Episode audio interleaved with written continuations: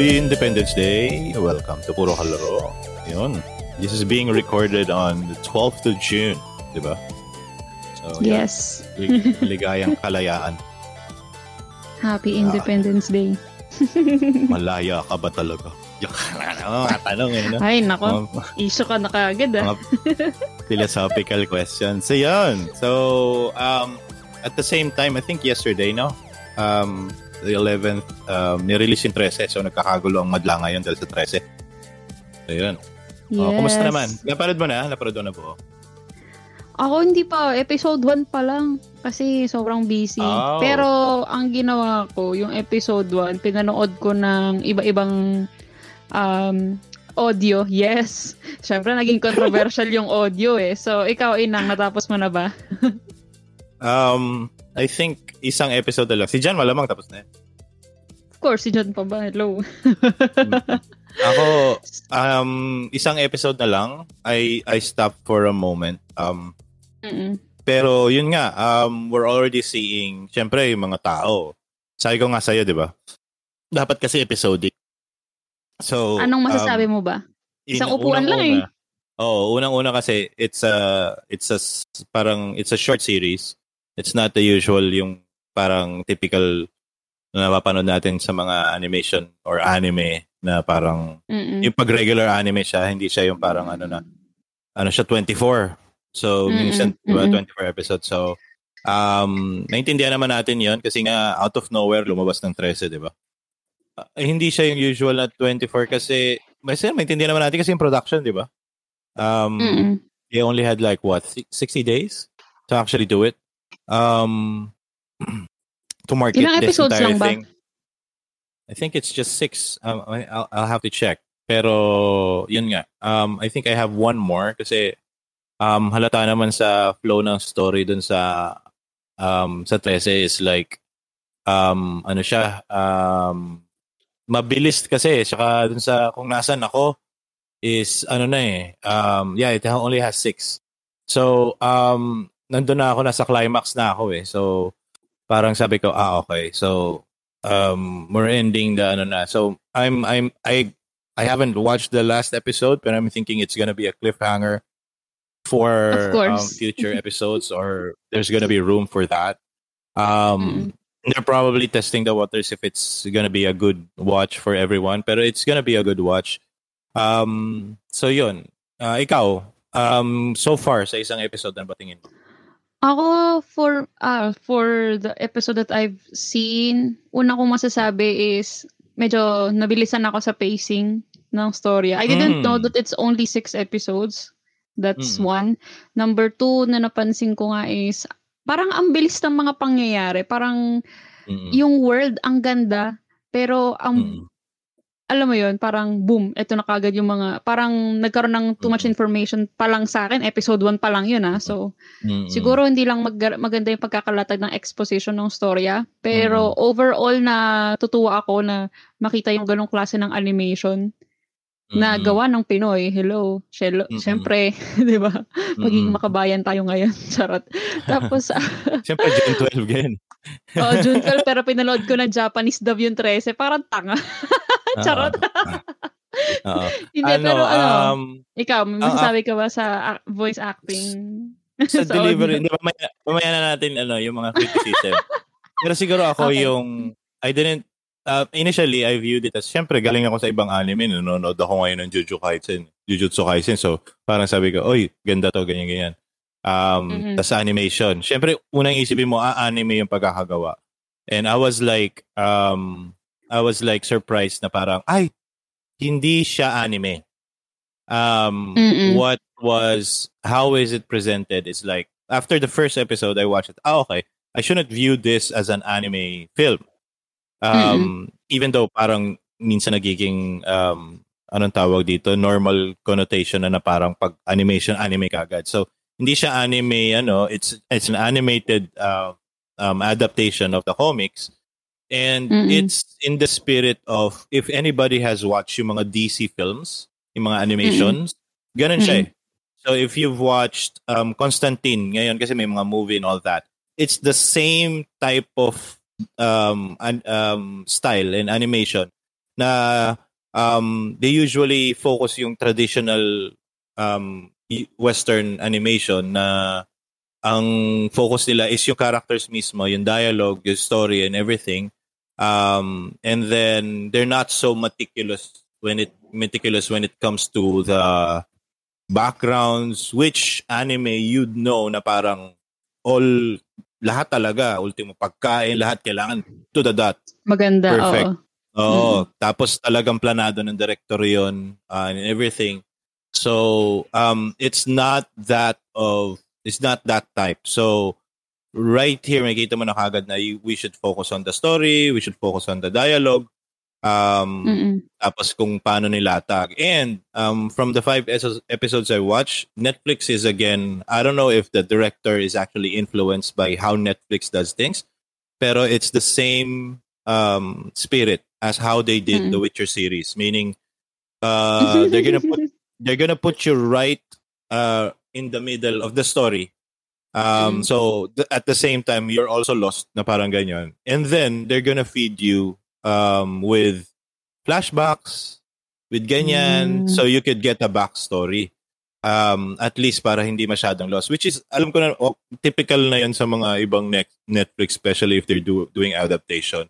Kasi nga, uh, they're catering to the fans, the long-time fans, uh, who knows the characters so well. Plus, the new, um, yung mga bago lang na nakakilala, they have to be wary of that. So that, so pag ganun, they're doing flashbacks na parang backstory, ganyan-ganyan. But the thing how um, all Net- Netflix does, did the Witcher series, tsaka itong um, 13, is that the back the flashbacks are littered throughout every episode. So they're Mm. asking you to, hey, you have to watch the entire season before you say anything about um, eh. the story. So, yun yung gusto nila. Um, hindi kasi ito katulad nga, I mean, um, I understand why uh, some people are like that when it comes to Netflix. Kasi nga, they're still, what do you call this? They're still in the traditional series o TV series na most TV series sa Western episode. is Mm. is done by presenting a pilot to producers. So, pag yung um, pin, pag pin- pinresent nila yon sa producers, yung pilot, sasabihin nila, ah, maganda series. to. Sige, we'll pay for the rest of the episodes or for one season. Ganun, ganun sa States na parang isushoot na nila lahat and everything, tas yung story, tas they're gonna make it like an hour and 30 minutes long for the first, for the pilot episode. And it's gonna be so great. So that's how they did Firefly. They had every magagandang series na masarap panoorin sa States. They first did it as a pilot and then they're gonna shoot the rest of it. Kaya makita mo yung difference ng episode 1, episode 2. Minsan parang, ah, parang super makeup na sila ng episode 2 ah. Pero sa episode 1, parang raw and ano, kasi pang-entice nila yon sa producers. So, um, I think this project was paid as a whole by Netflix. Uh, we're gonna do the entire season and Netflix always does this pag meron silang original Netflix uh, uh, show or under their belt. Mm-mm. Oo, under their belt na Netflix talaga, hindi siya yung parang katulad na Jujutsu Kaisen, ibang studio, binili lang nila yung rights Mm. to show it for a certain period of time, mga ganyan. So, it's not really Netflix from the ground up na sila nagbayad. So, yun. Pero ano, Um, agree lang siguro ako dun sa sinabi mo kasi for me, Mm. I haven't watched the entire series so I don't want to talk Mm. that much kasi syempre baka mamaya kainin ko din yung mga sinabi ko kasi nga hindi ko pa siya napapanood ng buo. Pero nagets ko na ngayon Mm-mm. na yun pala yung point ng Netflix kasi oo nga naman kapag nanonood tayo ng mga anime, lagi lang naman siyang Mm. once a week o kaya pag sa TV, episodic sobra. Pero kasi since Mm-mm. Netflix is a binge watching platform, hindi ka mahihirapan na sabayan kasi kap- kung gagawin mo yung ginawa ng Netflix na ganyang sto- ah, type of storytelling to a regular TV show na ipapalabas ng weekly, yun talaga nakakaburyo, 'di ba? Pero kung Mm-mm. kagaya sa Netflix naman, na pwede mo namang i-rewind, pwede mo namang balikan, kasi nga binge watch Mm. naman talaga yung point ng Netflix. Mm-mm. Yun, tama yung ganung type of storytelling. Tsaka oh, nalala ko nga ang dami ng bash nun sa net sa Witcher nung bagong nirelease siya. Kasi hindi daw nila Kaya- maintindihan, ba't daw ganun yung Oo. storytelling.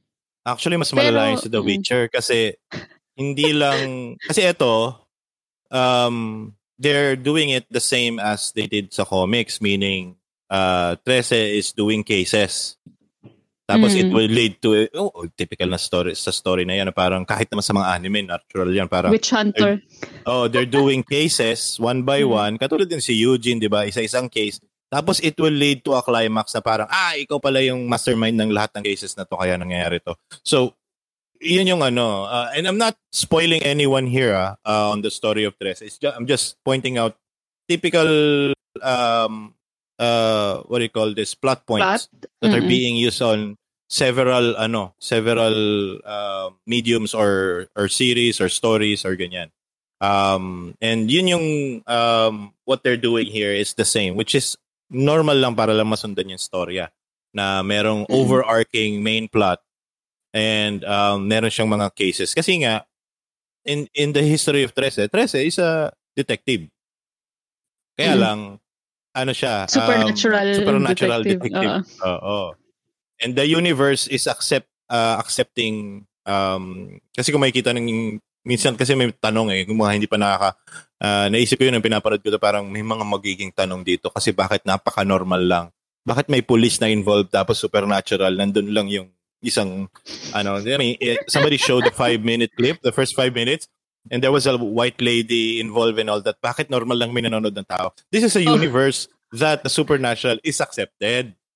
So it's existing alongside uh, humanity kaya okay yeah, lang sa kanila. So, mm-hmm. normal na sa kanila 'yon na we're part of the entire world pero at the same time uh, the supernatural is is also a part with that living among us. That Mm-mm. is not explained on how that happens or what na, pero it's just is. Normal naman sa mga universe yun na parang, eh, Oo. it's just is. Di ba? Yun lang talaga yun eh. Normal lang talaga. Parang, you, if you can accept, if you can accept, um, like, an anime that has, like, yung may mga uh, aso or may mga cat ears yung mga babae, why can't you accept this kind of universe din, di ba? So, Mm-mm. normal, normalan lang tayo dito. Anyway, um, it's a it's a good it's a good I think they it's a good story. Um um and overall it's a it's a it's an it's a good uh story versus what we've shown before sa mga mm-hmm. yung mga mga subok ng Pilipinas sa paggawa ng animated. Uh so oh, ngayon punta tayo actually. Mm, punta tayo sa criticism. Yeah. Yeah, ayan tayo sa criticism. Pero uh, before so, sa criticism din, sige. hindi ko hmm. alam kung mako-consider ko siyang criticism. Pero natutuwa ako dun sa mga, um, eto pinost ko rin to sa Facebook na natutuwa ako dun sa mga terms na ginamit nila for the animated series nga na gumagamit sila ng mga malalalim na Tagalog na uh, hindi ko alam kung paano na-translate in a good way. Kasi syempre, mm. iba-ibang lengguwahe yung ginamit nila. Eh. And speaking mm-hmm. of, we are targeting Netflix. This is an international audience. Ano mm. lang, for me, sana nagkaroon ng, alam mo yung sa Attack on Titan, na kapag meron mm. sila mga ginamit na terms na sobrang lalalim, biglang may, may dalabas na pangalan nito, uh, frame na i-explain kung ano yung mga terms Ganyan. Mm-hmm. Para maka-catch up kasi kagaya nun, kunyari, tawag sa kanya sa first episode is babaylan. So, what is a babaylan ba? 'Di ba? Uh, for for us we know that, but for foreigners they wouldn't know. So, 'yun. Yun lang yung minor na napansin ko nung unang episode pa lang. Ay, mm-hmm. ayoko na magsalita masyado. So, ikaw, Inang, ano bang mga naging criticisms mo? Yan, ang sakit ng episode 1 pa lang. Pero it was explained. Nga um.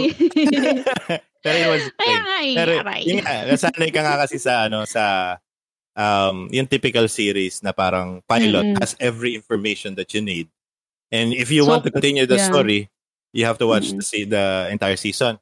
Um pero yung yun nga um dahil nga how Netflix does things, um all of the episode uh, information about the universe is littered throughout um the other episodes. So, mm-hmm. yun, it was explained sa point mo. Pero um, the main um, for those for those who um, um, are gonna watch or are watching, the main um, uh, series is actually created in English. So ito yung original. Mm. Ito yung English talaga siya. Ginawa siya sa States and it was uh, starred or voiced over by um, Hollywood actors, sila Lou Diamond Phillips, yung mga ganon. Um, and then it was adapted on other mediums like um, Japanese and uh, Filipino. Uh, my criticism on that is that since it was uh, initially English, my criticism is that the other translations and Japanese and um, Filipino is just how the subtitle is. It's a literal translation. Tra- oh, it's a literal Mm. translation of everything. That's why pag Siyempre, di mo nakakaintindi ng Japanese kung tama ba yung sinasabi nila. Pero meron akong napansin kasi doon eh. Um, pero yung sa Filipino, makikita mo na nobody talks like that. Nobody Oh. talks Hindi Like- conversational. Mm-mm. Pero they, I can see, I can see that they made some liberties when it comes to translation na parang instead na yun ang literal translation niya, pinaikli ng actor. Pinaikli niya. Mm-mm. Ibig sabihin kung ano, paano talaga sabihin sa tunay. Which Mm-mm. is, that's when the series actually shines. Na parang may normal, uy, normal na salita. Ibig sabihin, I would say it like that versus yung kung ano yung nakalagay sa subtitle. So, yun yung problema ng ano, like, um, uh, Yun I mean, there are- pagsasaling wika nga. Yes, pagsasaling Oo. wika. there are a lot of things na talagang dapat sinabi nila kung ano yung normal na sinasabi ng tao. 'Di ba? Na ang pangit lang talaga. Kasi pag, naki, pag pinanood mo siya Filipino and then put in the English subtitles, you'll see what we The mean. difference na parang, is, oo. oo, talagang diretso talaga siya na translate na kung if you're if you're um uh, translating it word by word and then all throughout, yung makikita mo talaga na parang ay, May mali. Oo, mali. Hindi ko sasabihin Sabi ko nga- ganyan yan. Ganito sasabihin Sabi ko ko yan. nga- Lalo na, lalo na kung we're dealing with, kasi the story revolves around normal people eh. Police, mga tao sa kalye, and they're speaking like they're, kahit sa lumang mga Tagalog films, they don't speak like that. 'Di ba? Mm. So, yun lang sana ang kinonsider nila. Uh, uh, ano yun? You were saying something before I go to my next point. Oh. Ah, sabi ko, Mm. ayan, nawala ako. Hindi, sabi ko nga, parang para tayong, alam mo yung feeling ng mga Hapon pag nanonood sila ng anime na Japanese dub, tapos may English subtitle.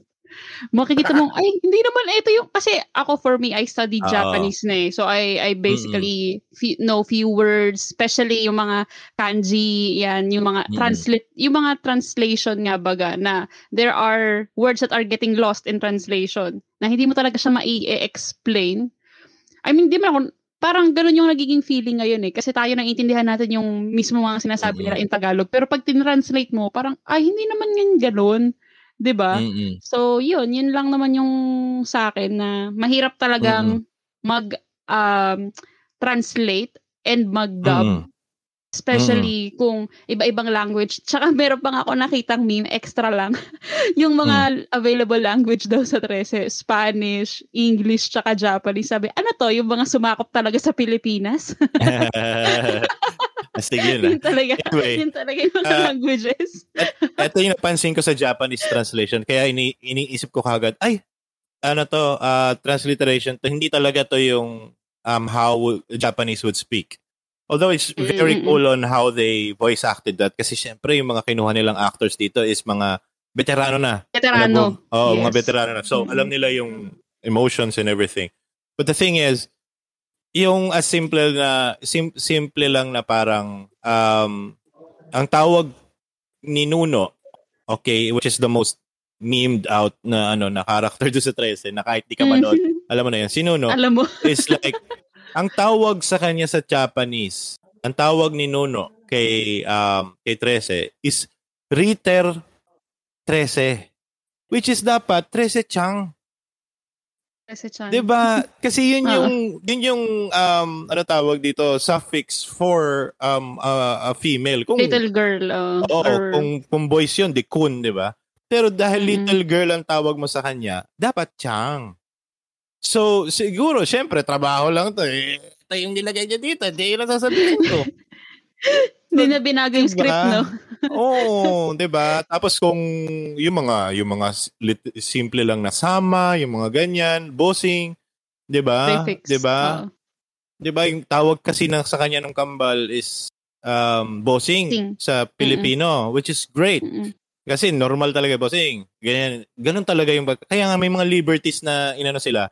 Pero Alexandra or um who who voiced this si um si Liz, si Liza Soberano Liza Somerano. just read the entire script which is okay lang kasi monotonous naman talaga si Alexandra. It uh, it's when she would show emotion is is her climax. Ibig sabihin, yun talaga yung pagkakasulat ng character. But the thing is, she was given a bad script. So, how can you even say that kung normal na hindi niya sinasabi yun? Siyempre, pag binasa niya yon yung script, she is gonna act it out as best she can. Kaya lang, she was given a bad script dahil transliteration to. Malamang yun kalalabasan, pangit. ba? Pero kung normal na words yan, kaya niya sabihin yan. Um, Pero, Ang mm, sa akin naman din, aside, gets ko yung point mo na, Mm. syempre malalalim nga na Tagalog yung ginamit and that's not Mm. how you speak uh, conversationally. Pero na, uh, nababother lang ako kasi lumalabas yung uh, accent ni Liza minsan na sobrang subtle lang naman. Pero syempre kung mm, native speaker ka ng Tagalog, malalaman mong hindi ganun yung pronunciation.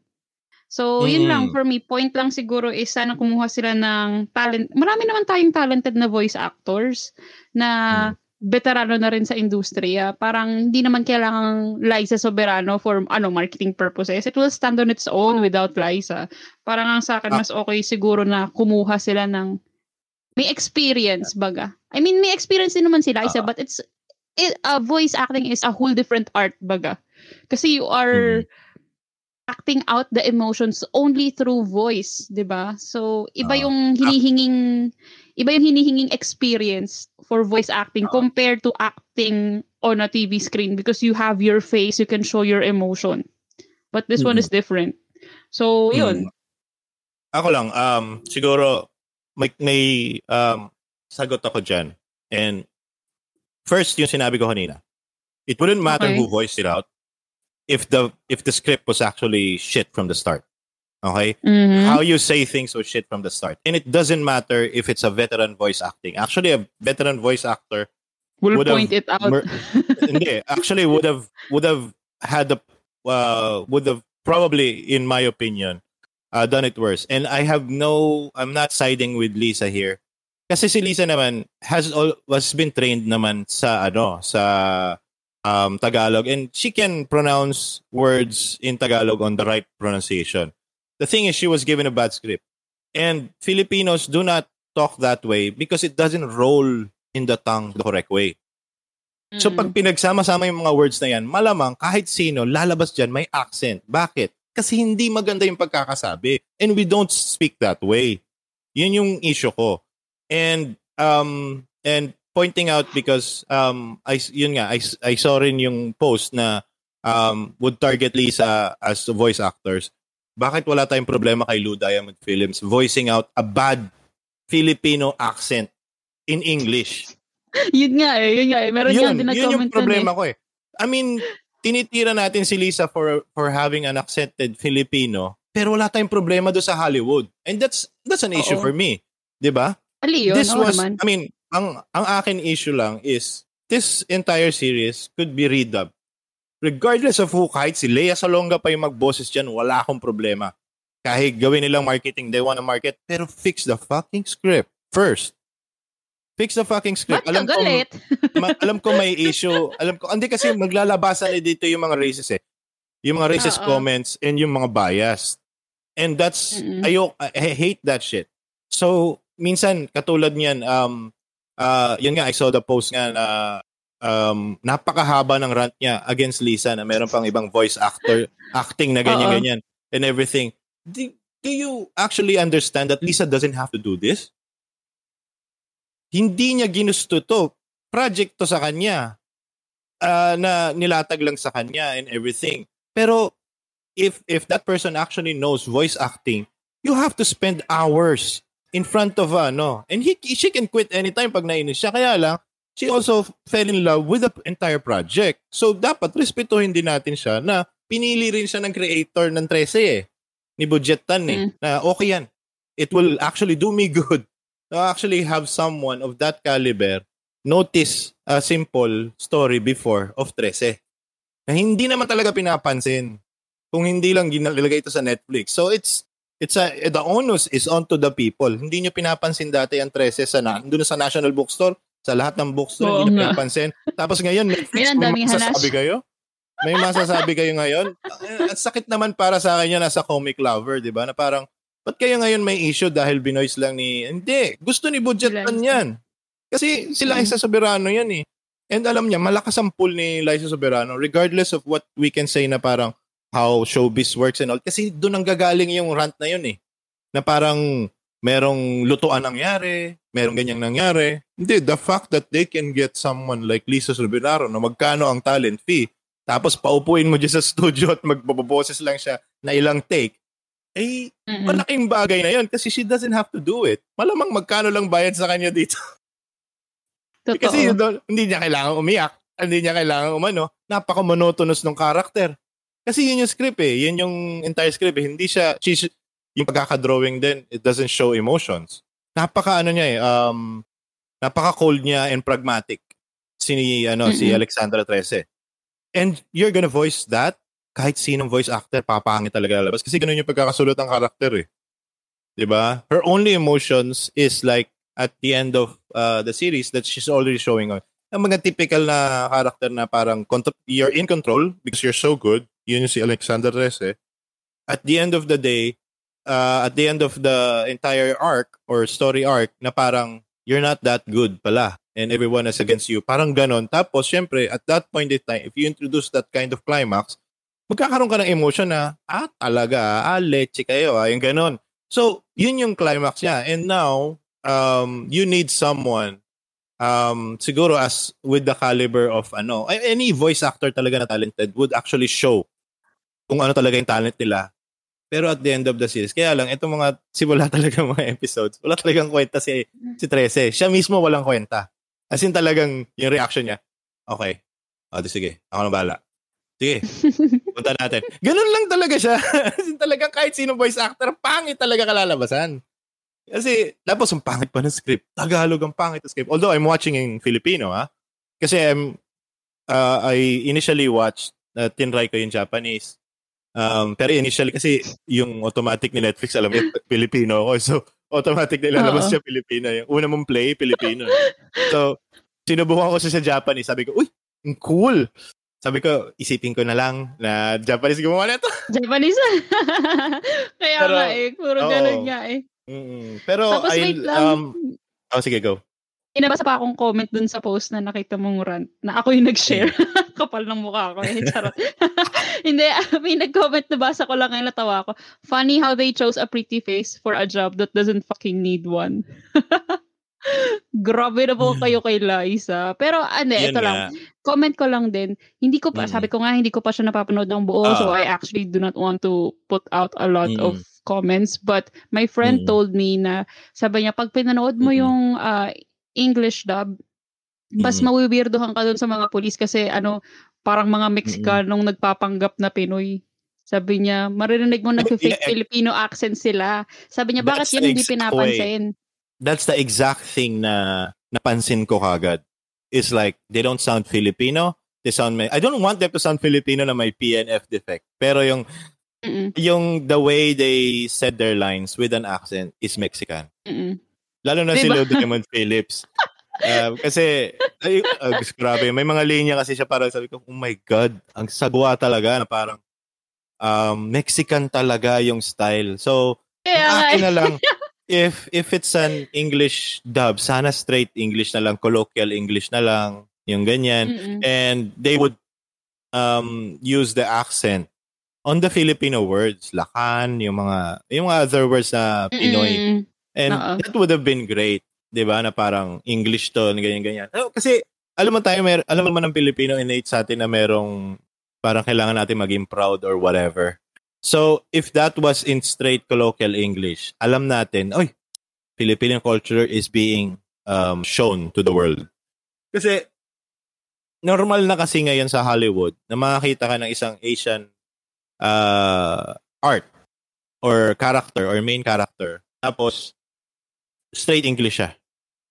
As in, Mm. normal English siya para siyang mga Disney princess, parang mga ganyan. Normal na yun eh. Hindi ko alam bakit nila naisip na mag-put back pa na parang kailangan mo pa ng ano unless it, it's 'di ba the only thing I think the new meta today is like if you're gonna make an accent make sure that that person is actually old and the mentor situation like in how they did yung um sa Kung Fu Panda 'di ba pag matanda na so okay lang na magkaroon ng accent 'yan kasi matanda na siya pero yung mga bata-bata pa na main protagonist dapat straight English kasi that's how it is sa mundo. Di ba mga immigrant parents, immigrant lolas, may accent pa.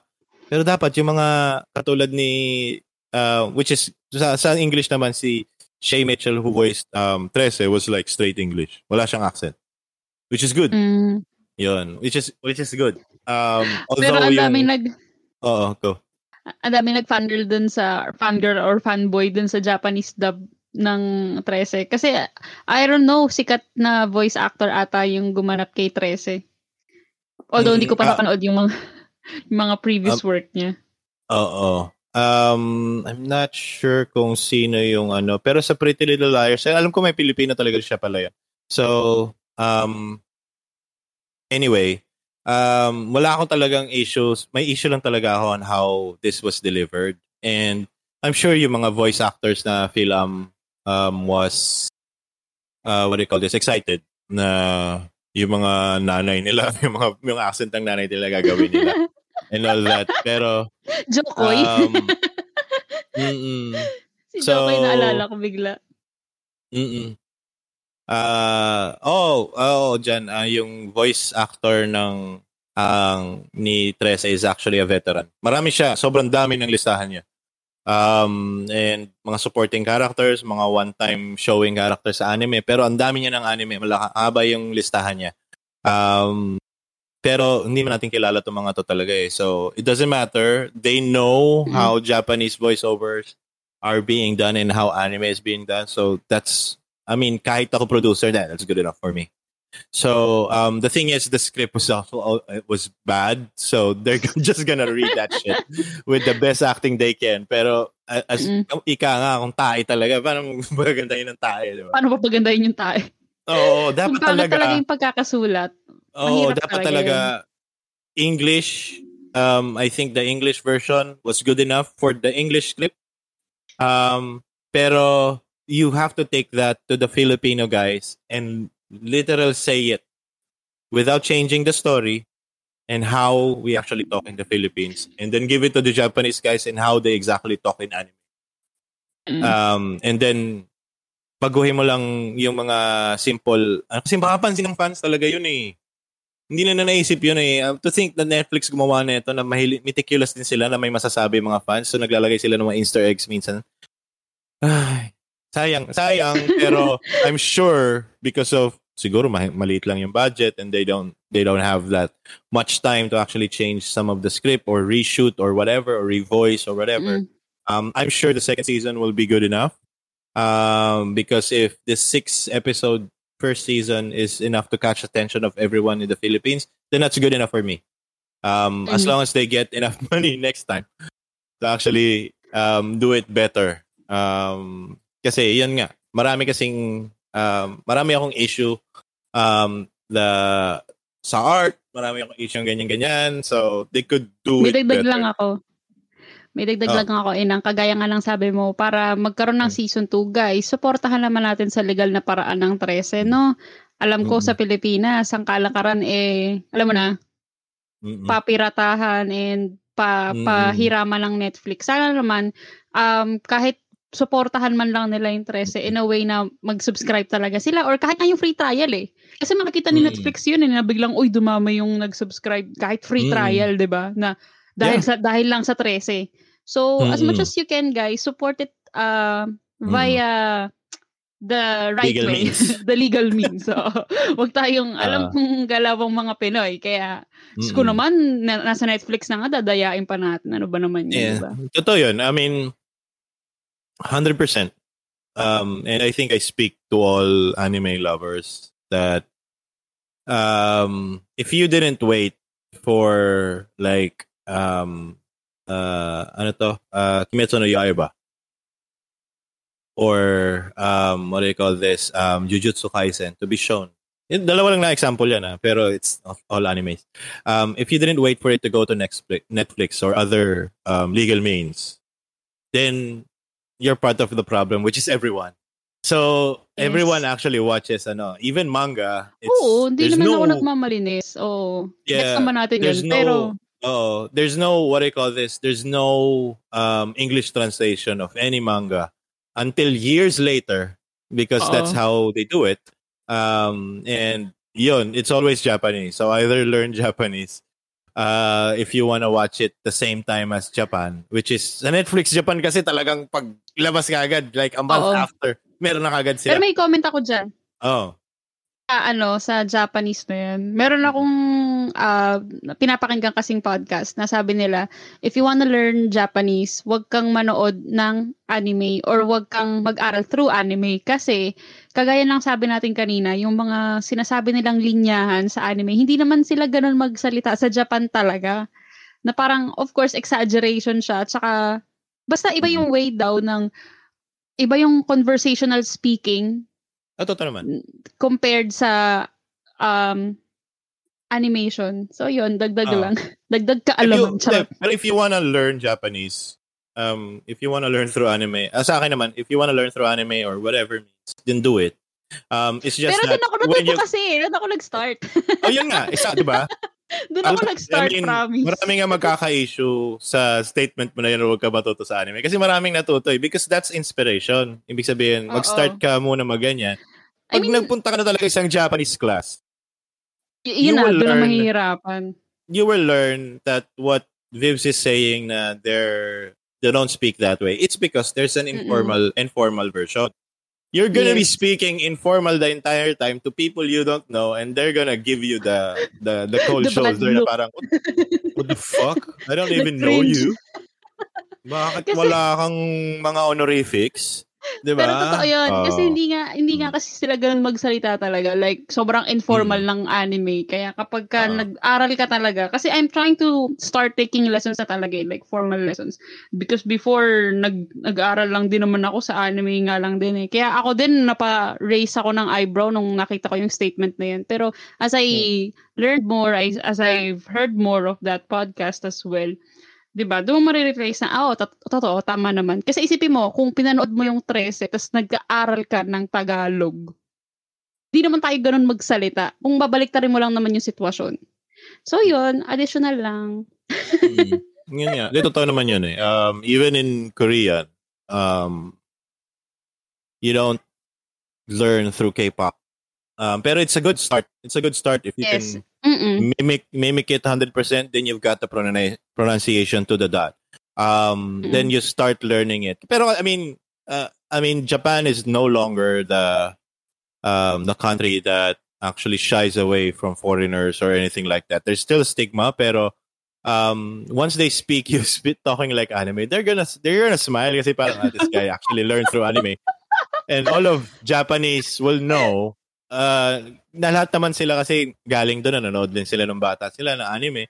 Pero yun nga, um, uh, pronunciation is very key to them because it could mean another thing uh, if you pronounce it incorrectly or the intonation is incorrect. So, pwedeng iba. Iba yung meaning, iba yung pinapahiwatig mo.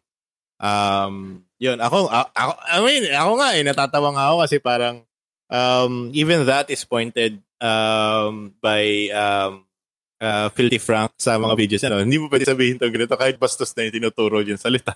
hindi mo, huwag mo sabihin tong ganito kasi parang iba yung literal translation niya. Dapat ganito. Mm-mm. Oo, dapat ganito, ganito yung pagkakasabi mo. Dapat mild lang. Huwag ka masyadong on the dot kasi nga mahihain yung mga Japanese. Hapon. Diba? mm-mm. Oo. So, Pero yun. kahit naman sa ano eh, mga Tagalog words eh, pag mali yung intonation mo or mali yung pagkaka-accent mo ng isang word, mag-iiba yung meaning eh. Tayo nga, di ba, ang sinasabi nila, meron nga tayong mga sentences na, baba-baba. Di ba? Isang- alien language. Oh my Oo, God. alien language. I mean, I don't want to take credit. Ah. Um, pero this ha- that exact situation happened in our building sa ano sa call center before. And it was like early Sabi na eh. 2000s. And that exact situation. And I think the story rooted from that na ganyan-ganyan. Kasi, ang, ito yung story ah.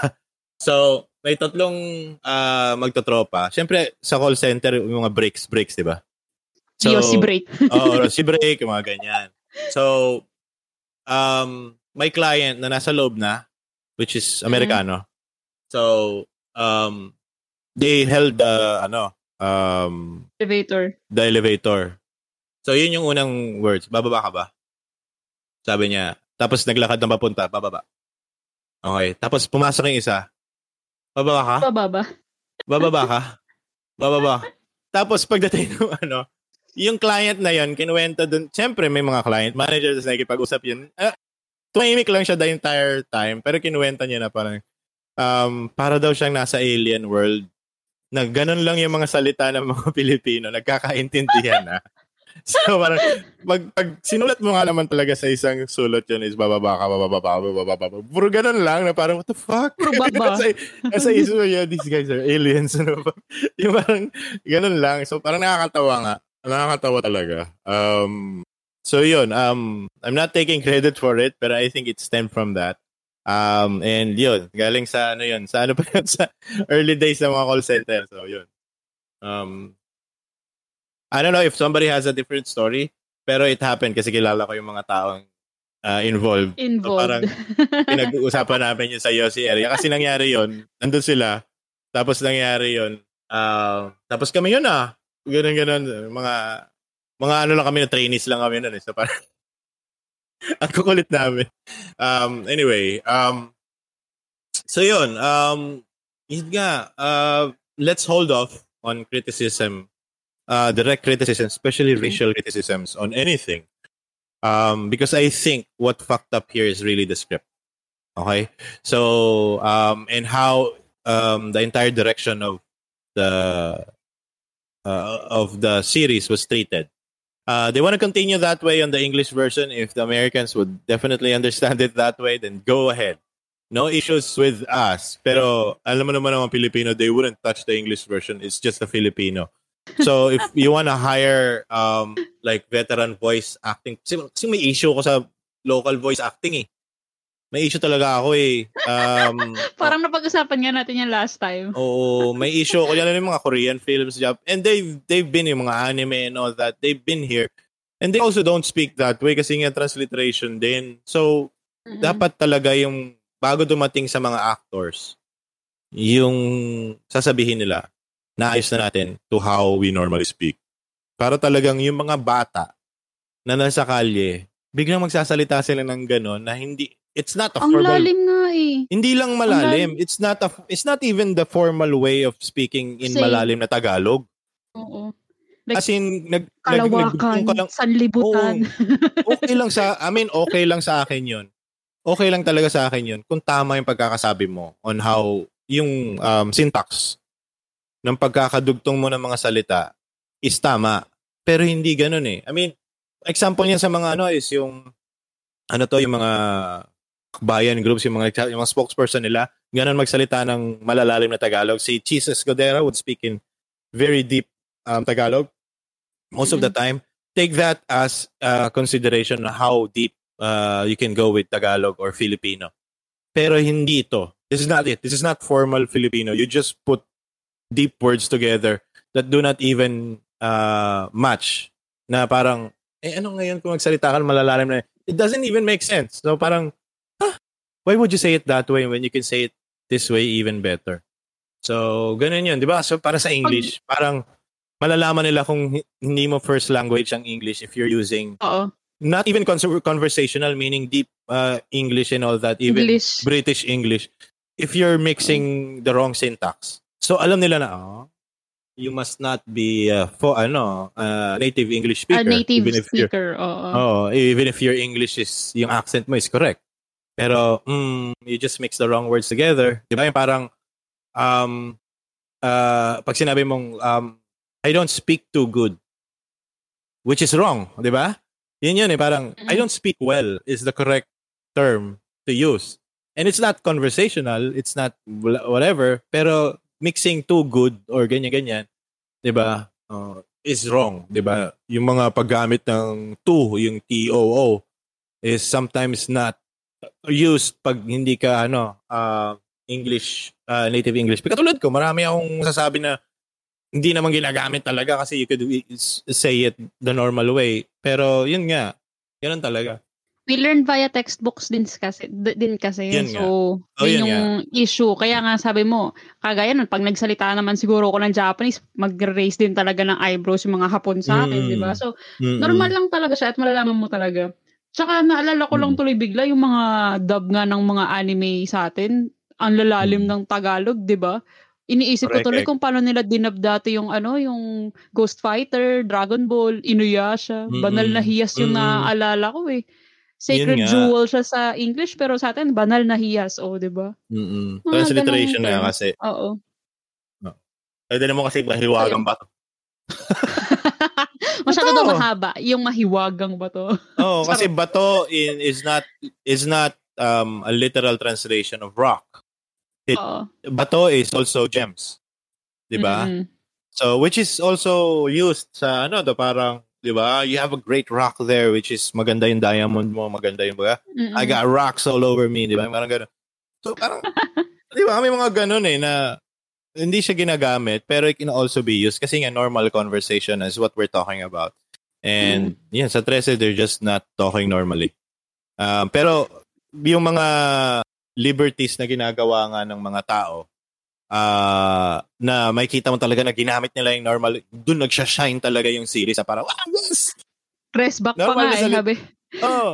sabi oh, parang... Ganun. Bossing yung mga ganyan. Bossing, diba? rest back. Hindi kasing boss. Di ba? Boss. Ganyan, ganyan. Oh, diba? Pero yung parang, bossing. Di ba? I mean, nor- ano atin dyan, bossing? na-excite ako doon kasi nga, yes! 'Di ba? They're speaking my language. They're speaking ganyan-ganyan, mm-hmm. 'di ba? And native speaker ng Bisaya would not understand that.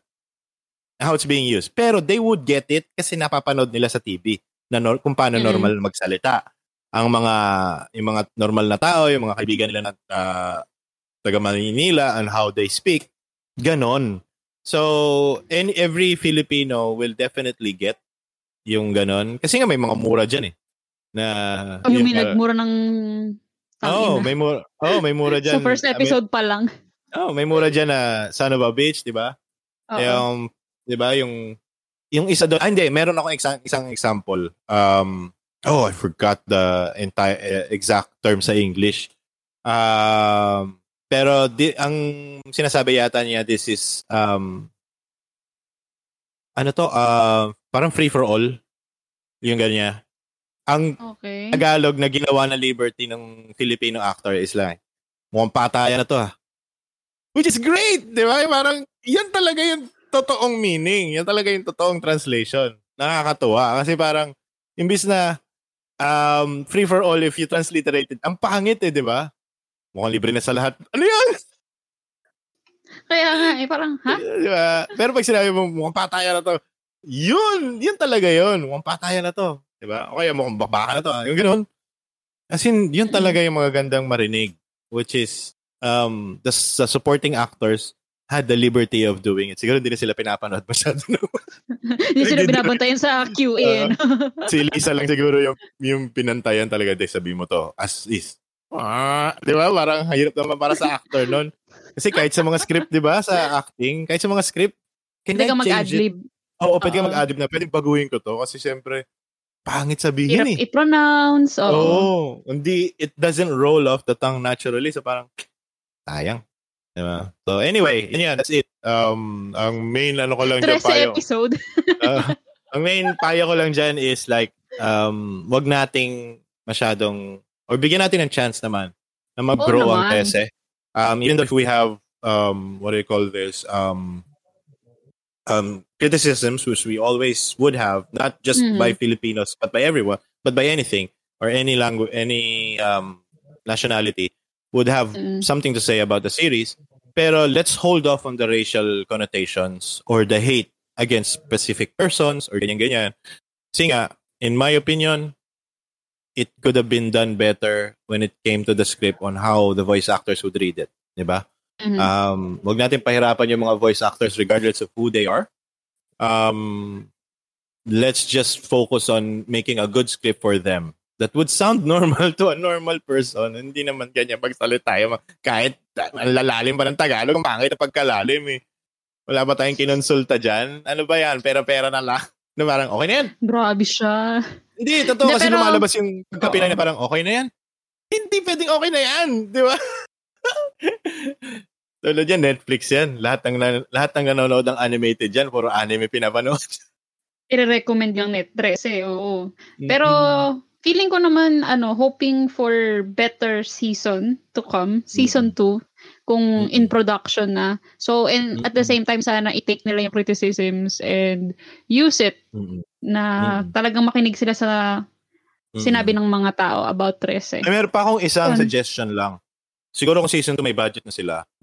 Um when it came comes to kasi there there will be you haven't watched it eh pero I think episode 5 there will na. be Hindi, there will be ano um a very action oriented scene. Um and I okay. know what they're doing there and it would have been great kung yung typical na nagdo-drawing sa anime, lalo na pag mabibilis na yung scene, yung parang magaling siya, magaling silang itong team na to laging na-hire, I think. I don't know if it's just one team or several teams. Pero pag mm. Naruto mabilis yung scene, yung mga laban mm. ni Naruto at ni Pain na mabibilis, it's a different mm. um uh, it's a different team that actually does that. Kasi may kita mo, they don't focus on the Wait. face that much. Kamukha lang. Pero yung mm. action scenes nila to the point na talagang suntukan, mabibilis and everything. I hope they hired those guys when it comes to the action scenes. Kung may pera na sila to actually do that. Kasi usually short scenes lang naman to eh. Kasi nga mabibilis yung action and all that. Pero na, na, na drawing nila ng maayos pag fast scenes. Uh, and they've been used sa um um ano to sa ano nga to yung Kimetsu no Yaiba nagamit siya sa Naruto nagamit sila sa nagamit nga sila sa mga Matrix eh. Sa mga hmm. Matrix uh, anim- animation or animatrix um, ano ginamit sila uh, on one part, entire c- scene and all that. Na magaling talaga sila mag-drawing ng mga ganun. Um, I don't know how they do it or whatever pero gusto ko silang uh, gusto ko silang gusto ko talaga silang hire Um, kasi nga sayang yung scene na yun kasi they're doing it the same as Western does. Na pangit talaga pag mabibilis na scene. So, hindi, hindi nagja-jive. Um, so, yun. Gusto ko lang silang makuha ulit. Um, Wait, natatawa ako. Mm. Naging ano tayo ah. Ang haba ng sidetrack episode natin ngayon. Naging episode na isa. Charot. Oh, yeah, Joke lang kasi gaming Just, tayo usually. Uh, so baka magtaka sila bakit nagre-review tayo ng 13 dito. Diba? Oy, if they're gonna create a 13 video game, I would really love to hear about it. Yun. Mm, so shout not, out diba? uh, kila Budgetan. Shout out. Sana Pagka ma- nagka-budget na. Uh, yes. Sabihin niyo sa amin. sabihin niyo sa amin. Gusto namin ma-interview yan kung paano niyo ginagawin yan. Yan. Um, yun. So, punta na tayo sa Iba. Oh, balik na tayo sa game. Sabi mo nga. Okay. Um, Tawa ako ng haba isang oras sa ata natin pinag-usapan yung prese. Pero kasi wait Kailangan lang ha, ah. ito, good point din to kasi isipin mo, connected pa rin naman siya sa gaming. Paano kapag ka nag-release ng mga Filipino video games na ganyan yung peg, di ba? Oo oh, naman. Transliteration. Kasi bihira naman, bihira um, yung characters. Lalo na yung mga ganyan, yung mga, um, anong tawag nila? Port Porting ba yun? Porting din ba pag language? well, anyway, Yata. pag yung, sure. yung localization, yung localization. So, make sure that it's the correct localization. So, versus um, transliteration lang talaga kung ano yung sinabi sa subtitles, tin-translate mo lang yan. Pangit yan! Parang, parang ano lang yan eh. Um, yung mga... Google Translate. oo, parang Google Translate. parang yung mga Japanese tsaka Chinese games na parang ang pangit ng English. Oh. Ah, tin-translate lang to lang directly. Oo. So, um, yun, anyway. Yung mapunta tayo. Summer of Games naman tayo. Woohoo! Um, ang daming games na lumabas. Um, and it's, I think the biggest one is, uh, the Elden biggest Ring. one is Elden Ring. Yun talaga. kasi talaga namang, talaga namang, um, on my point, it's not Elden Ring kasi I have um, an issue with um what do you call this yung from software na games medyo may issue lang talaga ako kasi parang hindi naman X pero the gameplay of From Software is awesome. I have hands down, ganyan ganyan. Although, um, if Elden Ring is gonna take the same route, then we're gonna expect the same route then as all the Dark Souls games, the Souls game, um, yung um, iba pa nilang games. Um, medyo talagang you have to find the lore. Hindi siya obvious yung lore. Yung lore is the universe itself and you're just playing the game. So, um, the lore itself may mga, of course, ngayon, medyo yung from software, nag-focus sila sa mga dialogues and everything. Pero laging magulo kasi palagi. Eh, just kasi to, si ano pa yan, si, um, ano yun, yung um, writer ng Game of Thrones. So, magulo rin. Masalong gumulo. so, good luck sa lore niyan. Um, yun lang. Um, I don't think it's different from um, from software games. So, from software fans would expect the same. Um, I'm just happy to be able to see it and how it looks like. Um, I'm expecting something different na medyo western style. Although yun ang ginawa nila, iba na yung color palettes, hindi na siya dark, katulad ng mga Dark Souls game. Um, medyo bright na siya. Um, medyo hapon nangyari to. hindi na hindi naman umaga kagad. Hapon na nangyari, so medyo maliwanag. Um, and the color palette is actually different. Um, And yon, medyo western based ang story, ang lore pero magulo pa rin. Good luck pa rin from software yan. Um, ano ba? Um, napano ba? Um, Hindi nga na, eh. Wala pa akong kayo manood. Ah, okay. Sige, pwede. Pero marami naman magagandang lumabas um, na ano ba? game. Oo. Yung, yun nga, minention ko sa inyo to eh, Tiny Tina's Wonderlands. Kasi nga, nagkakaroon ng what do you call this? Nagkakaroon ng trend sa entire gaming game gaming industry na parang ang trip nila ng mga cyberpunk, yung mga ganyan, basta mga futuristic. Saka kahit anong games ngayon, nag-evolve na rin siya doon sa mga sword fighting games, yung mga medieval games. Is yung paggamit ng color palette ng ano, ng fuchsia and neon blue. Sakit talaga sa mata. Di ba? Isip, isip mo mababae ka, Oo, oh, nakasuot ka ng sweater na fuchsia. Ang liwanag mo, di ba? Sakit sa mata. Sakit sa mata. So ngayon, ano siya, gamit na gamit siya sa mga video games. Um, nakakatawa lang kasi nga parang um, yun na siya. Una ko siya nakita, ano bang game yun? Um, game siya ng id Software. Um, um, and it was actually also uh, developed by one of our fellow, mm. by our fellow um, Filipinos here in Secret Six, which is yung Rage 2. So, if you can see the poster Rage 2, alam mo lang agad eh, na yung nagagamitin nila as, ano, uh, as the color palettes, which is yung fuchsia color. so, wala lang, alam mo yun. Um, nakakatawa lang kasi Pilipino yung tayo sa word na fuchsia. Paano i-spell? Charot! yun yung laging joke. Fuchsia. Talaga nga naman. Di ba? Siya. Ayoko siya, fok siya. Sige na, i-push mo yan. Push mo push talaga yan. yun. Pero ay, yun, tinanong sa akin dyan, ano bang game yung Tina? Tayo ni Tina's Wonderlands. Malay ko rin. Ang ganda lang ng trailer, yan sakit sa mata. Pero mukhang uh, ano, may RPG elements naman siya tsaka action RPG. Uh, I don't know. We'll see. We'll see what it is. It's probably first person shit again. Um, so or third person or whatever. Uh, it's probably probably action oriented. Um, ano, um, emphasis on action. So it's probably gonna be one of those uh, third part, third uh, person na parang may mga basta malaki siya sa mga yung mga burst mode na action scenes sa mga, mga ganyan, ganyan. So, sinound ko talaga yun um, may sound effects si Ina. sound effects. Um, Pero ano ang naalala ko lang na balita, yung hmm. sa Witcher. Yun lang. Nabasa ano mo Witcher? ba yun? Ano yun? Mm, ano, tawag dito? Um, WitcherCon? Mm. Yun lang hmm. yung naalala ko. Uh, si D Project Red and Netflix, they parang nag-team up sila ah. to have that. Oo, kasi CD Project Red, if um, you haven't heard before, um, has made peace with the writer um, of the Witcher series. Um, mm. And pagkatapos niyang i-demanda na parang, alay, alay, kumita yung games niya, bigyan niya ako ng pera. um, binalikan siya ni CD Project Red, not binalikan na dinemanda. Ibig sabihin, binalikan siya. And na-realize May, siguro ni writer na, o oh, sige, magkasunduan na ulit tayo. so ayun. Yeah, okay na yun. in, in replacement na ma-appease si, si writer na kumita rin ng pera, si writer naman, sinay niya lahat ng rights. So CD Project Red, media, mm. lahat, gang, gang, gang, gang. Um, I don't know what exactly is in the writing, pero siguro they're gonna focus. Pero I think actually also includes television eh. Television movies and all the rights. Um, so, um, and this was before Netflix got yung rights to make a series. Na nagkakagulo pa mm. sila noon nung nakuha nila yung Witcher.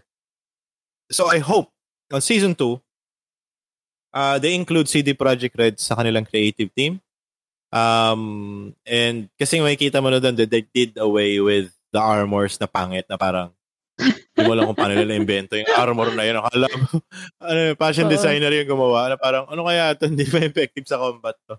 Um, Sabi ko na eh, diba? sabihin mo yan eh. Oo, kasi... hindi naman ano to. oo. So, may kita dun sa mga production designs na nag-leak um, sa pictures ng um, uh, ano yan, uh, Niflheim? Eh, Niflheim ba? Ano yan? Oh my God. I'm gonna, Niflheim I'm gonna nga. be killed. Kasi Nibelheim yung sa ano eh, sa Ay, Nibel. Final okay. Fantasy 7 eh. Okay, so Niflheim. yun. Um, uh, ay, tingnan nga, visit. Uche. Magka, eh. Niflheim nga. Niflgard. Ay, Nilfgaard. Oo, oh, sabi sa'yo eh. Nilfgaard. Napatayin tayo nito. Pinapend ko pa ng Final Fantasy 7 na puta. Sorry. Niflheim is the hell of ano of the Norse mythology. Anyway, so um uh, so, ko ba ilang bad trip? Nilfgaard. Yung Nilfgaardian Empire Nilfgaardian. Armor. Yun yeah. Binago na siya. Binago na siya doon sa series. Okay, um, uh, binago na siya doon sa series. Um, so, normal na siya kung ano na yung medyo nakikita natin sa games. Gano'n na halos yung itsura. Um, Buti naman. Course, they, Oo. Kasi mas uh, mas maganda talaga kasi nga Nilfgaard Empire represents um the encroaching on kung medieval ang pinag-usapan kasi yung setting ng Witcher 'di ba medieval, medieval mga no? dark ages oo naniniwala sila sa mga ghosts mga ganyan ganyan um mm-hmm. and it was set on a period where the Holy Roman Empire um was encroaching on everyone yung mga mm-hmm. maliliit na duchies kinukuha talaga nila So, ganun yung representation ng Nilfgaardian Empire. Kinukuha nila yung mga kingdoms na maliliit. So, yun yung maganda talaga kasi yung itsura mo dapat mukha kang mukha kang old German na ganun-ganun yung mga armor mo. 'Di ba? Kasi alam mo na natin Holy Roman Empire is not Roma is not Roman Catholic.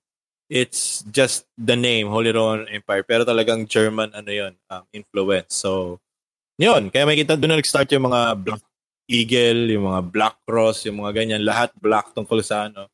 Um, and it, and it uh, went over to the German Empire before before the Nazi Empire actually came to power. Um, so yun, yan lang yun masasabi ko doon na medyo nag-align na siya doon sa book ay sa games kasi lahat naman ng nanood ng Witcher series, I'm sure. lahat naman sila fan ng games kahit nga yung actors. Oo naman. kahit yung actor PC gamer. And um, Biggest lang nga nabasa eh. Niya. Oo. Nabasa ko naman yung mga books niyan. Meron pa rin ang copy. Hindi ko pa natatapos. Natamad ako. Ako uh, din, hindi ko rin siya natapos. Kasi sobrang, ano siya, iba yung way of writing eh. Parang sabi ko nga sa, uh, sa friend ko, yung way of writing ng Netflix. Parang kinopya talaga nila yung nasa mismong libro. Sa source uh, material magulo. na magulo na magulo yung timeline na hmm. asan na ba si Geralt? At parang hindi siya yung linear na typical storytelling. Uh, so yun. Yung yung style niya is si ni Andre Sapkowski is guguluhin kanya kung paano niya describe yung mga lugar tsaka yung mga nangyayari. Mm-hmm. And gagandahan niya bago matapos yung chapter. So, uy, next chapter na ulit ako. Ganda pala na ito. Tapos pagkikita mo, mm-hmm. gulo na naman ang start niya. Tapos may make sense na naman siya sa uli or ng whatever arc that he's trying to write about. Which is, ganun talaga siya eh. Kaya nga medyo mahirap bitawan yung mga libro niya pag nagbabasa ka. Um, pero binabasa ko lang siya pag brownout. So, nasa telepono ko siya eh. Bad mga, oh, mga Amazon books. So, nasa phone ko siya pag wala akong internet. Hmm. Yung lalo pag mo nasa isang lugar ka, mm. wala kang internet or wala kang data. So, Mm-mm. nasa gaante ka. Wala kang choice. Magbabasa lang ako noon. Parang, sige, ganun na. Lalo na nagpa-medical ako doon kasi na, nakaubos ako ng mga ano eh, ng isang buong libro doon eh. Nagpa-medical lang haba kasi. ako yung commute ko dito sa Dubai. Kasi nung nilabas yung Netflix ng Witcher, mm. Nasa mm. Dubai na ako noon. So eh, mm. ako, alam mo naman, syempre, buhay walang console, kung ano-ano na lang napagtitripan ko dito, di ba? So binasa ko yung mga libro, tapos dinownload ko rin yung e-books niya. So pag dati kasi yung biyahe ko ang tagal, So, habang nagko-commute, ganyan, basa-basa, di ba? bored. Yeah. So, yun. Tomo. Ayun. Sige, Share mabalik tayo sa games ulit. Nagugulo na naman kami. um, meron ka ba bang dadagdag? Ano ba? Hindi, meron. Death Stranding Director's Cut. I don't know why this was released, pero baka nangangailangan si Kuya. Uh, ng funds. nangangailangan si Kojima ng salapi. So, lumabas siya ng director Director Scott, kahit yung unang-unang game naman, siya lang naman talaga ang director doon. Wala namang iba, wala namang pumigil sa kanyang publisher or whatever. Nagtataka ka ba siya maglalabas ng director Scott? siya nga nasunod eh, di ba? Siya nasunod sa entire oh. ano, pero naglabas siya ng director Scott. And yung teaser niya sa director Scott nakakatawa kasi parang um, yung protagonist sa uh, Death Stranding is again going to yung mga uh, mga ano yan staple ni ano ni Kojima na box pag stealth. Di ba parang ano, pumasok sa box yung ano, para sa ko, hala, ipapasok mo na naman yan sa Metal Gear yan. So, siguro, pakyo niya rin yan dun sa Konami, na pakyo, kala niya, makuha niya sa akin tong box na to, ha. Gawa siya ng bago. So, anyway, I don't know what it's gonna be. It's probably gonna include more stealth um, to the series uh, which is which didn't include before. Yung stealth mo lang noon is parang pigilan mo yung hininga mo. Yun yung stealth mechanic niya. Kung di maamoy ka. Uh, uh, or more action sequences of that. I, I don't know. It's just a teaser. We couldn't really say. Alam mo naman si, sino ba to? Uh, John, si Jeff Keighley ba to? Talaga, alam mo namang ano yan eh. Fan talaga ni ano yan eh. Ni Kojima yan, sinasamba niya si Kojima. So, anything Kojima, sinasama niya. Doon sa mga show niya. So, um, isa pang magandang balita lang sa akin, for in my opinion, it's not Elden Ring that actually um, tickled my fantasy nung nakita ko yun. It's Lost Ark. Um, Ooh. Lost Lost Ark is a Korean game that everybody wants to go uh, to have like an English translation. Kasi nga pure Korean lang siya and it was a great game and malaming Westerners na nag um, nangahack pa or nag-VPN, nag-VPN pa um, mm. just to get into the game Lost Ark. Um, and Lost Ark is an MMORPG um, that takes uh, the Diablo uh, type game or action RPG game into a whole new level. Meaning, isipin mo na naglalaro ka ng Diablo, pero you're playing with others then. So, ganun siya ka-importante. Oh. Tsaka yung mga action sequence niya sobrang over the top, maganda yung um, ngayon pa lang natin makikita kung ano talaga yung ibig sabihin ng story ng Lost Ark kasi ngayon pa lang siya na English. Um, pero it was a long time coming. Oh, it was like, like three years already that mm-hmm. they've and when they first rumored that uh, Lost Ark is coming to the West. Um, and yun nga, ito na yung announcement ng Lost Ark. Um, na meron na siyang trailer. Um, and it already has a, um, a release date within 2021. So, fall of 2021, I think. Um, so, well, yun, at least, mata- natapos na din ang wait namin na uh, mga hungry for MMO tsaka mga gusto ng action RPG like Diablo. So yun. Gusto namin yan. Okay yan, okay yan. Astig yan. Um, um, ano pa ba? Ayun. Siguro last na lang um, para sa mga matatanda. Um, um, dami kasi hindi nakakaalam ng Evil Dead series na movies. So, they're making a game uh, out of the Evil Dead series which is mukhang okay naman siya. Uh, maganda yung um, mukhang maganda yung gameplay. Uh, pero yun, um, nakakatawa kasi they're including everything from the Evil Dead series na movies. Um, especially yung Evil Dead to the, ano, the, ano yun, ano yun? Uh, Army of the Dead. Uh, which is, yun yung pinaka-paborito na lahat. Kasi nga, ang daming memes. Kahit yung mga, yung mga boomstick, yung sa, jab, sa, sa Dota, boomstick, yung ganon. Galing yan dun. Kasi yun ang tawag niya sa shotgun niya, boomstick.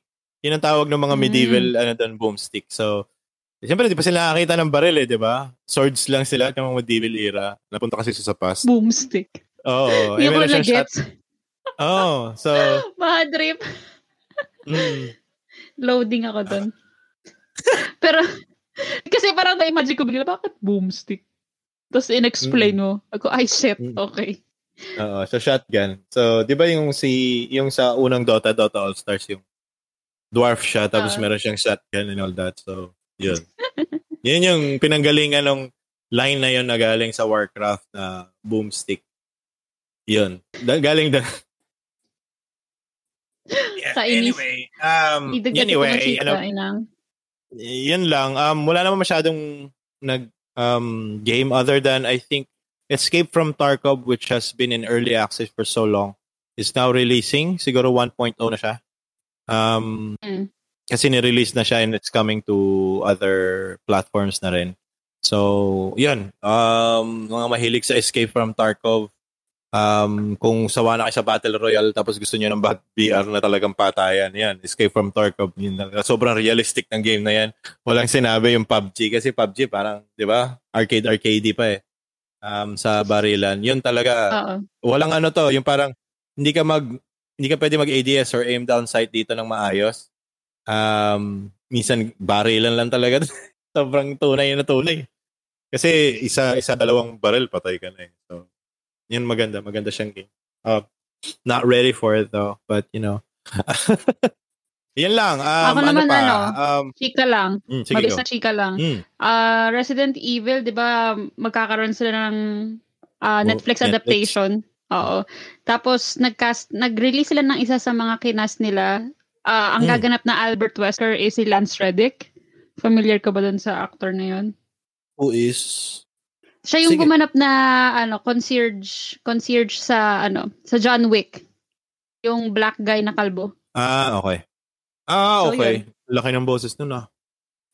Kaya nga eh. Kaya nga inisip ko paano nila gagawin. Pero I think he's fit for the role kung yun kung Albert Wesker, 'di ba? Parang mm-hmm. yes, menacing talaga. mm, I don't remember him sa um, Witcher, pero I remember him on Fringe. So, uh, yun, para sa mga old school sa mga sci-fi fans yan. Si, ano yan, si director ng, ano, ng Homeland Security, si Lance Reddick. So, yan. Ang laki kasi ng boses talaga niya. Nakakatawa siya. Um, mm. Scary guy. Big guy, ganun, ganun. Eh, pero hindi pa siya masyado matanda nun. So, medyo payat pa siya, tapos mata, matangkad. So, nakakatakot lang talaga na boses. So, yun. Siya yung unang, ano, uh, uh, sino to? Si, ah, oh, I forgot. Uh, anyway. Sige, ano yan? yan na yan. Sige, ano yan? wala na akong masyadong chika eh. Wala ka na masyadong, masyadong, wala naman masyadong ano. So, um, wala naman kasi talaga masyadong ganap. Mm, um, E3 season lang. So, guys, if you are watching on games, sobrang daming trailers na lumalabas ngayon. Uh, sobrang daming mga bagong games. Um, some of them will release this year because they've been in development ever since like 2019 or so. Uh, mm-hmm. But we're just waiting for the announcement from the big companies uh, like Microsoft, Sony, and everything that I hope they make um, their um, what do you call this annual um, announcement during E3. Um, lalo na ngayon, kailangan na kailangan ng Sony ng ano ng uh, ng presence. Ang tagal nilang tumahimik. Di ba? Tapos ngayon may PS5 na. Siyempre gusto nilang malaman kung magkakaroon ba ng maraming PS5 uh, and everything. Exclusives. Oo. Nababatrip um, na ako sa exclusives na yan. Alam mo bang, I didn't know this, pero, um, and it wasn't in use for so long. Uh, pero isa yan sa mga dahilan siguro kaya hindi makagawa ng maraming games and also sa PC, yung mga GPUs and everything, that there is like mm-hmm. a shortage in uh, silicon chips. So, oh. Oh, oh, worldwide shortage. And it's not because of the pandemic. Um, it's it's it's just part of that. Um, pero their production did not slow down during the pandemic. Um, it's just that yung mga, I think the reason is, yung mga companies na naapektuhan uh, ng pandemic, katulad niyan, almost lahat naman ng tech industry, naapektuhan sila is because their orders to these companies are lessened. Kasi yung, siyempre, projection yan, ilan yung kailangan na deliver, baka hindi tayo masyado kumita ngayon taon kasi pandemic, di naman makabili mga tao. So yung orders nila mm. for like specific quarters, hininaan nila. So, hindi nag-deliver. Siyempre, yung oh, si, ano si Sony or si Place, o oh, sama si Sony, nag-order siya ng usually ganito karami na order niya. Let's say, uh, 300 units, yung mga ganyan, 300 million units, yung mga ganyan, in-order nila. Binabaan nila yon Siguro ginawa nila 100 million na yon So, hindi naman ibig sabihin ng manufacturer ng mga chips na yon, nabababaan nila yung bigay nila. Yung yung chips na hindi nila in-order, binigay nila sa iba. So ngayon, sinabi ni, siyempre, pagdating na nung panahon na, oh, okay na pala, si, okay na pala, order na ulit kami. Ay, hindi kami makakapag-deliver kasi yung in-order niya, nabigay namin sa iba. So, iba na yung kumukuha ng mm. package. Yung ganun nangyari. So, nagkaagulo-gulo lang talaga lahat. Kaya meron tayong shortage ng ano. Pero it doesn't mean that the production actually stopped. It's just that uh, certain uh, what do you call this decisions during, oh, during the pandemic uh, was altered and now they couldn't mm. get back to the normal ones. Siyempre, pag bumalik sila sa normal, the demand would actually be higher. Eh, wala naman yung mga manufacturers, wala naman kaming ganyang factory. We're still supposed to deliver the same kind of um, pro- products year-round. Kaya lang kayo, hindi na kayo kumuha. Yung ibang company. So, hati na kayo. Eh, syempre, kung, isang, kung pareho kayong company na dinideliver namin, ano, it's 300 million units, dinideliver namin kayo ng 300, tig 150 kayo, tapos nag sinabi niyo na, ay hindi, kailangan namin both ng 300. Wala kaming ganun factory para mag-deliver ng ganun karami. So they're in the process of doing that because they're creating more factories for ano um for the chips and everything like that but it will take until 2023 for that to happen um so expect a shortage of GPU and also PS5 until that time Um, pero uh, eventually just or mag, may dumadating naman ng mga PS5 and um, mga GPUs na um, would fulfill the need except that yun lang hanggang 2023 makikipagkarera kayo sa mga stocks. Isa lang masasabi ko. Kung hindi siya i-pirate. Hmm. Isa lang masasabi ko inang bad trip pa rin ako sa Sony. Uh, yun nga. Yeah, oh, yun pero... na lang yung masasabi hanggang 2023. Kasi 2020... Bad trip! 2 next year, hindi pa rin. 2023 mm-hmm. pa talaga magsa-stabilize lahat. And I'm sure by that time, marami na rin games si PS5. Which is, tama lang. Tama lang naman. Kasi ngayon, bumili ka na, kung punong-puno ang stock ngayon ng PS5, baka magwala ang mga Sony fans. Kasi wala silang games. Wala malaro. Oo. Kung halimbawa normal lang, hindi nangyari ang pandemic, normal lang, normalan lang, wala. 2023 talaga lahat matatapos yung mga games. 'Di ba? Kasi ganoon ang patakaran ngayon eh. Oo. Ang speculation ano? is baka daw magkaroon ng, 'di ba, alam mo naman si Sony madalas nagre-release ng mga ibang version ng console. So baka daw by 2023 meron na daw slim edition or pro ah. edition. So, oh, yun I'm yung mga sure, speculation. Oh, I'm sure naman na uh, what do you call this? I'm sure naman na they're still keeping up with their timeline. Um Mm-mm.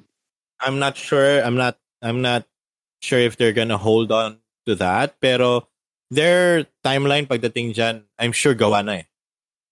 They're mm. just thinking na i-release na ba natin to or something like that. Pero I'm sure meron na. Kasi kahit naman si Xbox, yung normal time, they're keeping up with the normal timeline eh. Um, ng release ng product. Siyempre sila design team. Tagal nilang nagawa yan. ba? Malamang na nagpo-produce pa lang sila. Let's say tapos na yung okay na yung prototype ng PS5 in production na. Ay malamang yun na yung start na oh, yung slim version. 'Di ba? Doon na nila mm-hmm. in-start yun. So, matagal na nang malamang gawa yan. They're just probably holding off on the news or whatever. Um, and think, syempre, paano ipoproduce yan? PS5 nga, hindi ma-produce. Yung original nga, hindi ma-produce. Di ba? Isisingit mo pa yan sa, sa ano, sa production, ta- ano natin, deadline. Sir mm-hmm. naman. Sir naman, di ba? Yung, yung in charge na. The cameraman. Yung director naman, sir naman, wala nga tayong ano eh, resources for that. Di ba? Kulang nga yung oh. parts eh. Aagawin ko pa sa original. Siyempre, pangit. Iba usually talaga sa Sony, ang pinakamaganda mm. talaga is yung first console na lumabas. Meaning yung first usually, design. Usually, di ba? Hindi din. Hindi kasi yung hindi, PS3 oh. noon, PS2 noon, PS3 PS3 yata, maganda yung unang mga design eh. Versus, hindi, hindi Sa siya yung pro ah. PS2, Hindi yung, Mm, hindi yung pro ah. mas, Hindi yung, kasi Ewan may ko, mga mas issue ba? kasi, oo, usually may mga issue yung, kaya nga, ano, eh, ang daming Ah. fanboys ng Sony na nagsasabing, naku, hindi namin bibili yung first batch ng PS5 kasi ano yan, Ah, kasi for sure issue. maraming issue, ganyan. Pero Mm. ang usual na pumapatok talaga is, ako, personally, Slim Edition yung binili namin ng PS2. Tapos PS3, alam ko Ah. nag-try din kami ng Slim ata. Oo. Tapos pagdating ng PS4, yung regular PS4 na yung binili namin. Kasi Yun yung katangahan na- ko eh. Yung Bakit? katangahan ko na sa PS2 eh. Kasi hindi ko naman, I don't really care um, sa consoles. Hindi naman, I don't really care sa consoles. Yun lang naman yung game ko nung wala pa akong PC noon eh. Um, meaning, mas gusto ko maglaro talaga sa PC versus sa consoles. Console. Kasi nga, sa Pilipinas, mahirap mag-multiplayer pag console, di ba? Unless nasa bahay mo Totoo. siya. So, Mm. sa PC noon, di ba, nagsistart na yung Dota and everything. So, masarap maglaro sa internet shop versus mag-console sa bahay. So, Mm. PS2 age yun. So, yung PS2 age, ang meron ako noon, na nabili ko sa agent ko, si, nabili ko sa agent ko, si, ah, um, si Echo, is ano, yung malaking version ng PS2. Hindi ko alam na mahal na mahal pala yon. Ibig sabihin kahit ibenta mo yun sa labas, malaki pa rin yung bibigay nila sa'yo kasi na kasi Oo. may fan because of the fan. Meaning yung slim Mm. versions kasi nagkaroon nila ako ng PS2 na slim eh. Um binayad sa akin, bayad sa utang, binayad sa akin. Oo, original na sa ano 'yon, um region 1 meaning sa states. So Oo. binayad sa akin as bayad utang. Um nilalaro ko nilalaro ko 'yon. Mas mura pala 'yon pag kinu pag binenta mo.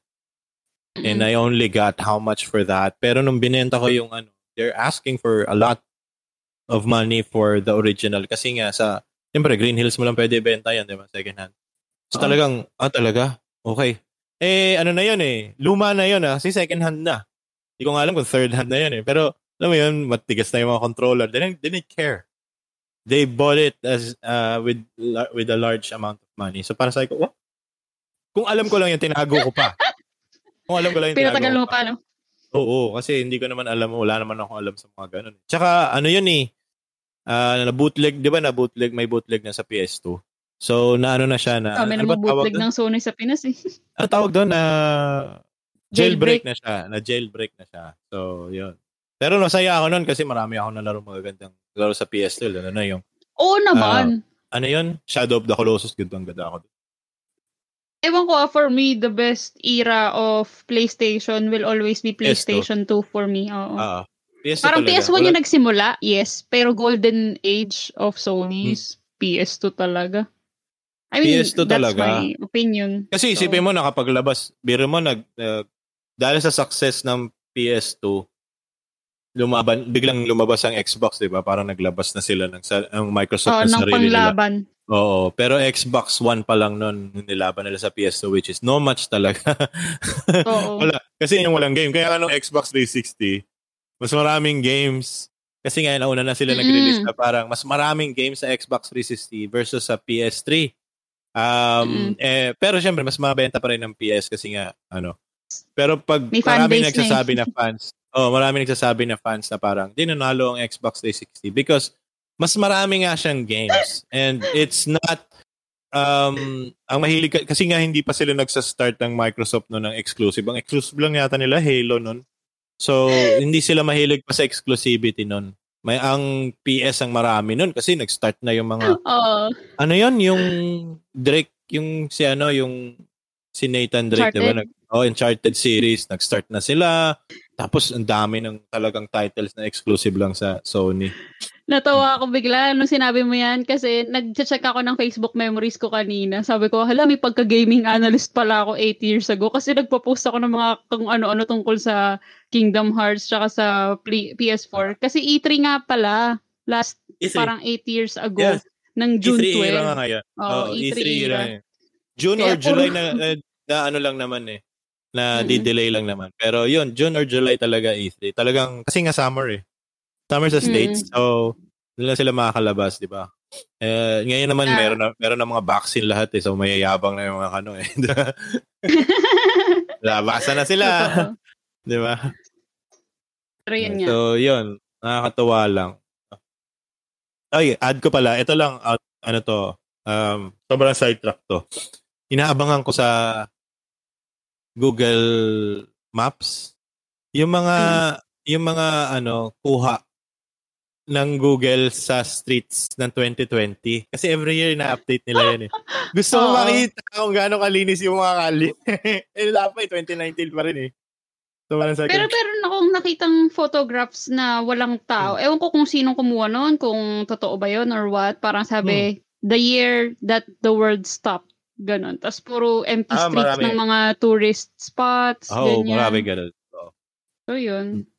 I think kailangan naman natin yun. Lalo na ng mundo ng Oo.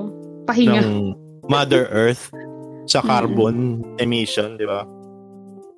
Diba? Carbon footprint. Mm-hmm. Oo, walang kotse, walang ganyan. Parang ano eh, 2020 is Earth year.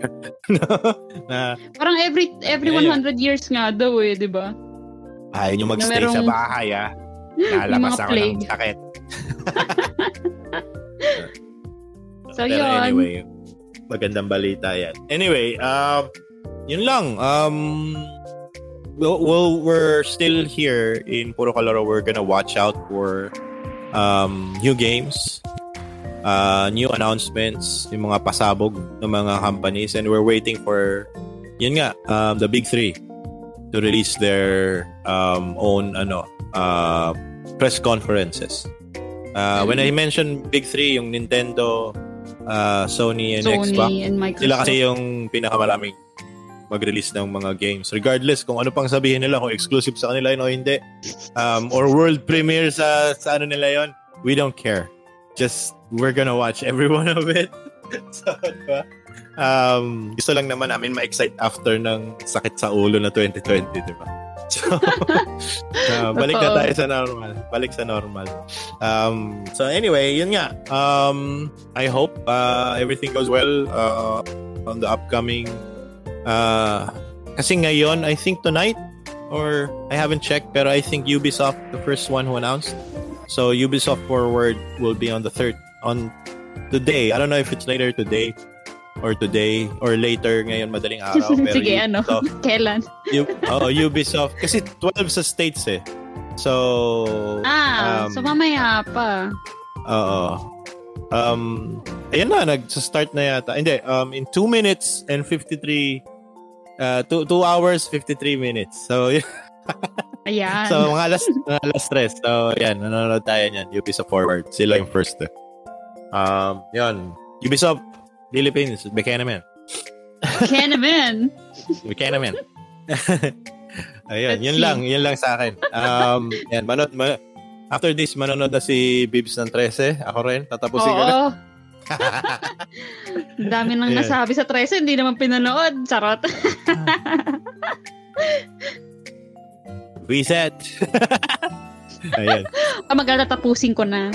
Okay, sige. Okay, sige. All right, thank you guys for listening.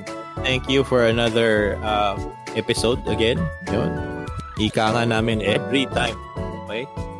Huwag kayo puro kalaro. You have a great day. Bye! Bye-bye. Wala persona! Yay! Kaya nga, eh, sabi ko nga, eh, wala persona. Bloopers dyan. wala ko, pinipigilan ko yung sarili ko kay sabi ko, bloopers na lang mabanggitin ko.